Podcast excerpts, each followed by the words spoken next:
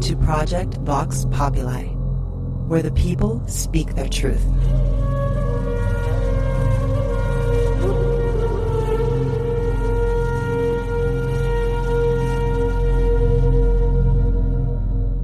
Many people think you're crazy because you question everything. The crazy ones are the ones who question nothing. If you have to be persuaded and reminded and pressured and lied to and incentivized and coerced and bullied and socially shamed and guilt tripped and threatened and punished and criminalized, you can be absolutely certain that what is being promoted is not in your best interest. Those are the words from Ian Watson. Does it provide immunity? Yes, only for the manufacturer. Tonight we bring you a medical doctor who has been working on the front lines and was also at what some may consider paranormal experiences. This is another Veritas Vox Populi, where the people speak their truth. You are listening to Veritas. If this is your first time, welcome home. To listen to tonight's full interview and all of our material, join the Veritas family and click on the subscribe button at veritasradio.com. You can make your purchase with a credit card, PayPal, cash, check, money order, and even cryptocurrency. We are now accepting Bitcoin, Litecoin, and Ethereum. Don't forget to visit the Veritas store for focused life force energy, MMS, CBD pure hemp oil, pure organic sulfur, flash drives with all our Sanitas and Veritas seasons, and other great products. And if you want to get in touch with Mel, want to be a guest on this radio program, have a guest suggestion, or have feedback, just click on the contact button of our website at veritasradio.com. And if you're listening on YouTube, like, subscribe, and share it. And click the bell to be notified when new interviews are available. And now, here's your host, Mel Hostelrick. Dr. Jeremy went to college, where he got a bachelor's degree of science in biochemistry, studied philosophy and Spanish, went to medical school, and after he earned his medical degree, he completed a residency in internal medicine. Jeremy comes to Vox Populi to discuss nutrition, preventive health, toxins, his COVID apocalypse, his paranormal experiences, and more. For the protection of our guest, his family, and his employment, we've made the decision to keep him anonymous. I will simply call him Dr. Jeremy. From somewhere in the desert, I'd like to welcome Dr. Jeremy. How are you? Hi, Mel. It's really great to be here and talk to you. My pleasure. May I call you Jeremy? Yes, sir. Jeremy, you and I have been in touch for over a decade. I think you were in, in um, pre med. Were you in pre med the, the first time we chatted? Yeah, I think so. Um, yeah, I, I, was, or or I think I was already in medical school actually. Okay. Yeah. Um, yeah, because I um I I had been to a particular conference and my friend told me about you, uh, and then I realized that you were at the conference and I had missed you, and I, and I was like, I just face palmed. Which conference was that? One of the UFO Congress? Yeah, yeah. Okay, okay. that was a long time ago. I, yeah, uh, that was some time. Yeah. Unfortunately, I don't attend. I don't get invited anymore because I. It seems that you have to belong to a certain politi- political leaning to uh, be accepted. And this is something I didn't know before, but now I do. But that's uh, a different story. Jeremy, let's begin with your story.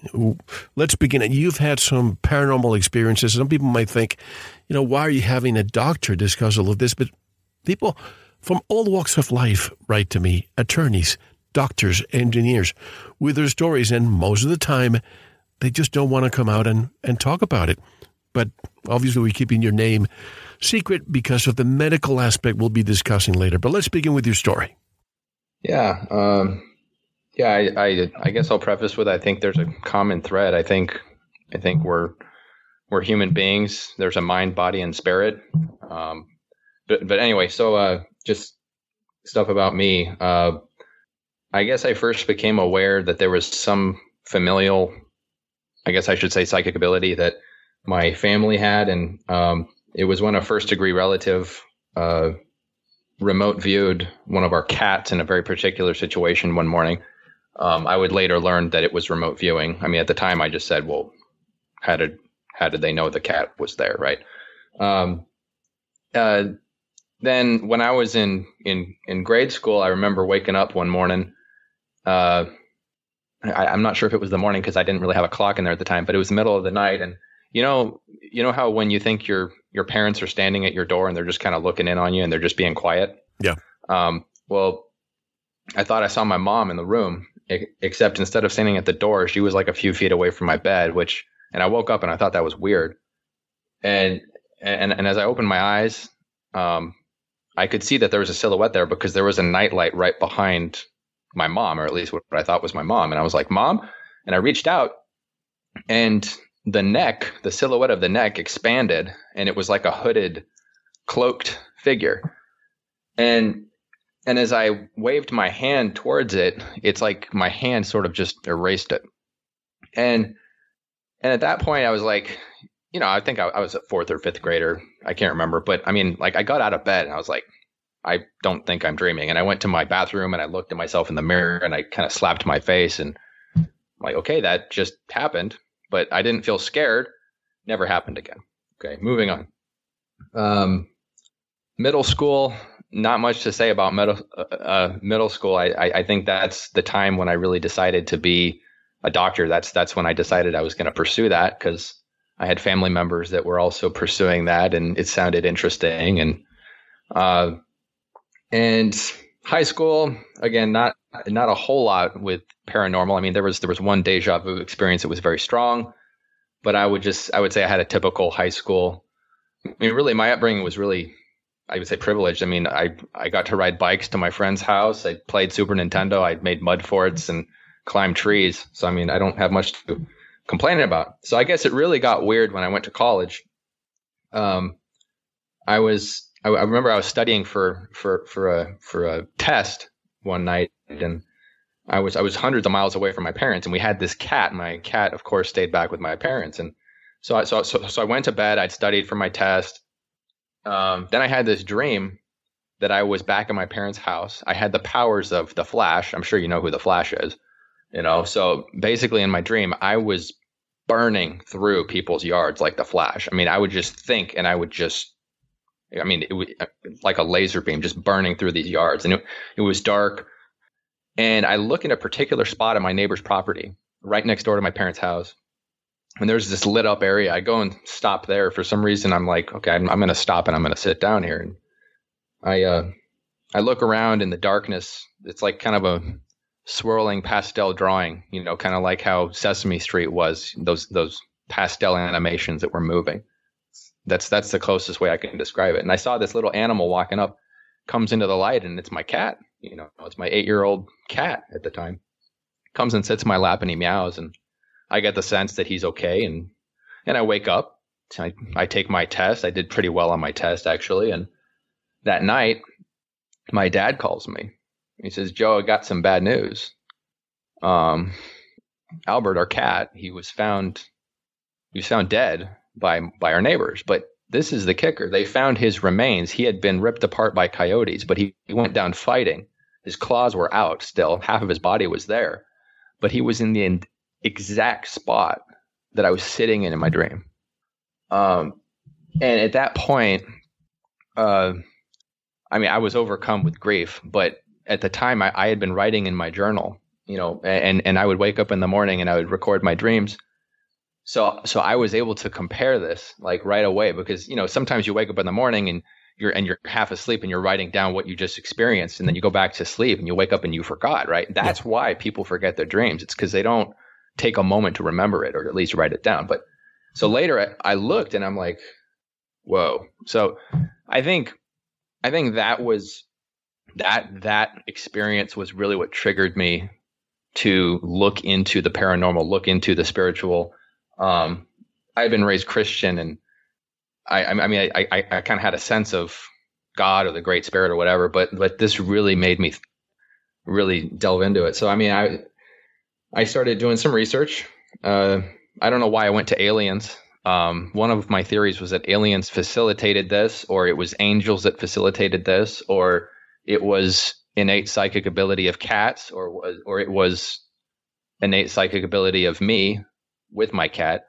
So I didn't know. So I started researching this and somehow I found Dr. Greer. Um, I, I learned about Dr. Greer, and this is this is when I became introduced to his work when I started just reading about it. And um, later that year, I had this dream. It's a very specific dream. It was a mandala. I was standing in front of a big mandala, and the reason I'm bringing this up is because the feeling, the feeling it gave me, I can still remember. Um, I was standing in front of this huge white, bright white light, and it, I mean it was like this disc, and there were these processes that I was looking into, and it, it was like I could perceive everything about the universe at once, and the feeling was this great joy, this great gratitude. And I woke up and I was just so happy, but there were just no words because I couldn't. Ex- I mean, I couldn't explain. I couldn't describe the the dream that I had because it was like there were just. I guess there's no words for it. So, so I mean, I thought that was thought that was interesting. Um, uh, college in general, I would say, aside from that, uh, until I ran into some people who taught Native American ceremonies, I I didn't have a whole lot of other experiences. Um, we could talk about the Native American stuff in in a lot of detail, which I'm not sure we have time for. But I would, I'll just suffice it to say this: the the, the ceremonies I went through really helped to clarify the importances, importances, the important differences between children and adults, um, what defines an adult uh, over a child, and the important differences between men and women and why they need each other. Uh, and these are things that were never really spelled out uh, in any of my schooling at that point. And I was, the training really blew me away. Like, wow, how come, how come I'm just now learning this? And I'm in my, you know, twenties. Um, so, you know, going back to uh, some of your interviews that you did, I think it was season one or two or three. You talked about, uh, I think there was Whitley Strieber that, and and and several other people. There was the psychologist who talked about the multiple contactees who had experiences in their house.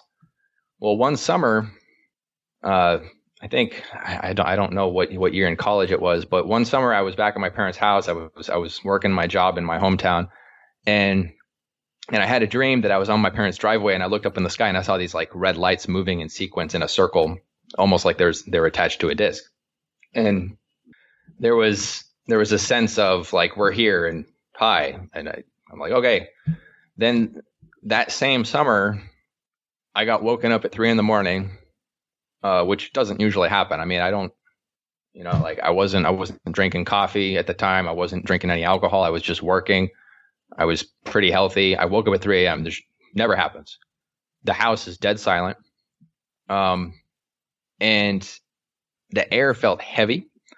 Then I felt like there was somebody in the hallway outside my door, even though I couldn't see or hear anything. I just felt like there was this thing, you know. And then I felt it move closer. It just, I just felt like almost like there was a cloud outside my door, and I felt scared. Like my heart rate started to go up, and I was like, "Why am I scared? This is this is weird." Like, you know, and and then uh, right at the moment I, I instinctively look at my door, there was just this soft dum dum almost like you're, you're taking the pad of your fist, you know, and you're just hammering on the door, but you're hammering on it very, very quietly, you know, and, and, and, and there's wood floors in there. So if it were my parents doing this, I would have heard them walking up because my parents cannot be sneaky. So at that moment, I mean, the fear, the anxiety I had, which I've, I mean, I, I've never felt that scared before. Like I, my heart rate went up. I felt like, you know, like that flushing that goes up your neck started freaking out and then instantly I fell asleep. And then I woke up the next day and I remembered that experience, but um, I didn't have any marks on me or anything, but never happened again. But I fell asleep so fast, almost as if I was injected with Versed, you know, midazolam. You know, that's like one of the inducing meds for for procedures, right? That's that's what I would liken it to right now. That's that's how fast I was like just boom, just I I just fell asleep like, despite being terrified. Uh, so, you know, whether that was one of the government programs that everybody talks about on that's come onto your show, I don't, I don't know, but that was, that was my experience. Um, uh, what's next here? Oh yeah. so the next thing that happened that was kind of weird, I I had a dream of a woman before I would meet her. Um, and the way this happened was I was going on interviews for for medical school, and this is back when Facebook was Facebook, right? This is when you could search anybody, and it was only students, and it was cool. And uh, so I had this dream that I was in this room with this woman, and she said a very particular name, like, and I guess I shouldn't say the name. Uh, and and I walked into the room. She was sitting on a chair wearing this black and teal dress. And the first thing she says to me is like, I've been looking for you. I want you to marry me. And I said, Well, what's your name? And then she muttered something. And then I said, Is this your name? And she said, No, no, it's this. Now, I mistook her name for another name. That's important. Um, so, can you still hear me, Mel? Yeah, if you could just focus on the microphone. When you look away, the sound kind of gets Ooh. lower, and just don't touch okay. the microphone too much. Yep. Okay. Okay. Um, so, so after this dream, I, you know, I, of course, I wrote it down, and I, I, I went to Facebook, and I just decided, okay, I'm, I'm just going to search this unique name. And the second or third one down, it was it was, it was her face, and I was like, no way, I have to, I have to write her a message. So I just, I wrote her a message, and I, of course, I didn't mention the marriage thing but I, but but I said, hey, I had this dream. We had a conversation. You were wearing this black and teal dress. Yeah, it was weird. Anyway, have a great day.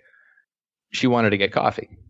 We met up, and it turns out she had just bought the black and teal dress the the week before, and she never wore it out. She was actually wearing it for the first time, looking at herself in the mirror the night that I had that dream, and then she ended up changing and not wearing it out. Is what she told me. And later I would find out that people always mistook her name for the name that I mistook it for in the dream. Huh. I mean, that's that's just that's that's just impossible. There's there's there's no way that's coincidence. I um, think you I think you wrote to me during that time before, when you had the dream. So it's not like you're making this up. I think you wrote to me, and then things progressed, and the marriage came along, and it continues to evolve. Right? Well, no, actually, um, now there's a twist. There, there, I, I, never married this woman. We only oh, out okay. for about three months um, because I'll just say she had PTSD. I don't want to give away all these particular details, but sure. um, she definitely had PTSD. I'll, I will say that. She had good reasons to have it. Um, and she was a veteran. So um, after I thought about this and after I started having my medical training, I developed a theory that, well, does trauma drive the awakening of our inherent paranormal abilities as human beings? Because, uh, you know, you look at all of these ceremonies that people have, like in Africa, they have, I don't, I don't, I don't know what tribe it is, but you know, they they tie up the rope that's too long and they just jump off and they plummet into a pile of dirt. Yeah. Um, that's traumatic. But uh, I just I just wonder if trauma has something to do with opening up uh, those abilities. Uh, but anyway, um, I guess I guess you know there were some other things, but I guess I'll move on to uh, grad school, medical school. There were uh, several remote viewing incidences in medical school. The, for some reason, in medical school, the incidents started to increase, and, and I don't I don't I don't know why. Maybe it's because I was stressed out and I wasn't eating. Uh, and so, you know, in, in a lot of cultures, when you don't eat, when you're purifying of ego and and all that, then you then you access the spiritual a lot easier. But um, one remote viewing incidents I had after, and, th- and this was after I started reading about the remote viewing pr- program. After Greer started talking about it, I, I found Ingo Swann and I started reading about the protocols and yada yada yada. But I remember I was sitting in lecture one day and I was sort of up on the far side away from the entrance and then there was this there was this uh, girl that came and sat down she was late for class and she came and sat down and i saw that she had a black eye and i looked at her and and you know like probably like most guys i looked at it and i was like wow i i want to find out who did that to her you know and but instead of you know getting worked up i just took a deep breath in through the nose out through the mouth i closed my eyes and I just thought about her, and then pop, a dog. I just saw. Thank you for listening. To unlock the full two hour interview, including video formats, downloads, transcripts, exclusive articles, and more, subscribe to Veritas Plus now. Gain access to our entire archive dating back to 2008. Just click subscribe at veritasradio.com. Because you don't want to believe, you want to know. Subscribe now. To listen to the rest and all of our exclusive material, proceed to the Veritas Plus member section or join the Veritas Plus family by subscribing. Click on the subscribe button at veritasradio.com. Don't forget to visit the Veritas store for focused life force energy. Get a 15 day free trial today with no credit card required. And if you want to get in touch with Mel, want to be a guest on this radio program, have a guest suggestion, or have feedback, just click on the contact button on our website at veritasradio.com. Now, proceed to the Veritas Plus member section or subscribe to listen to the rest of the interview. You don't want to miss it. Because you don't want to believe, you want to know.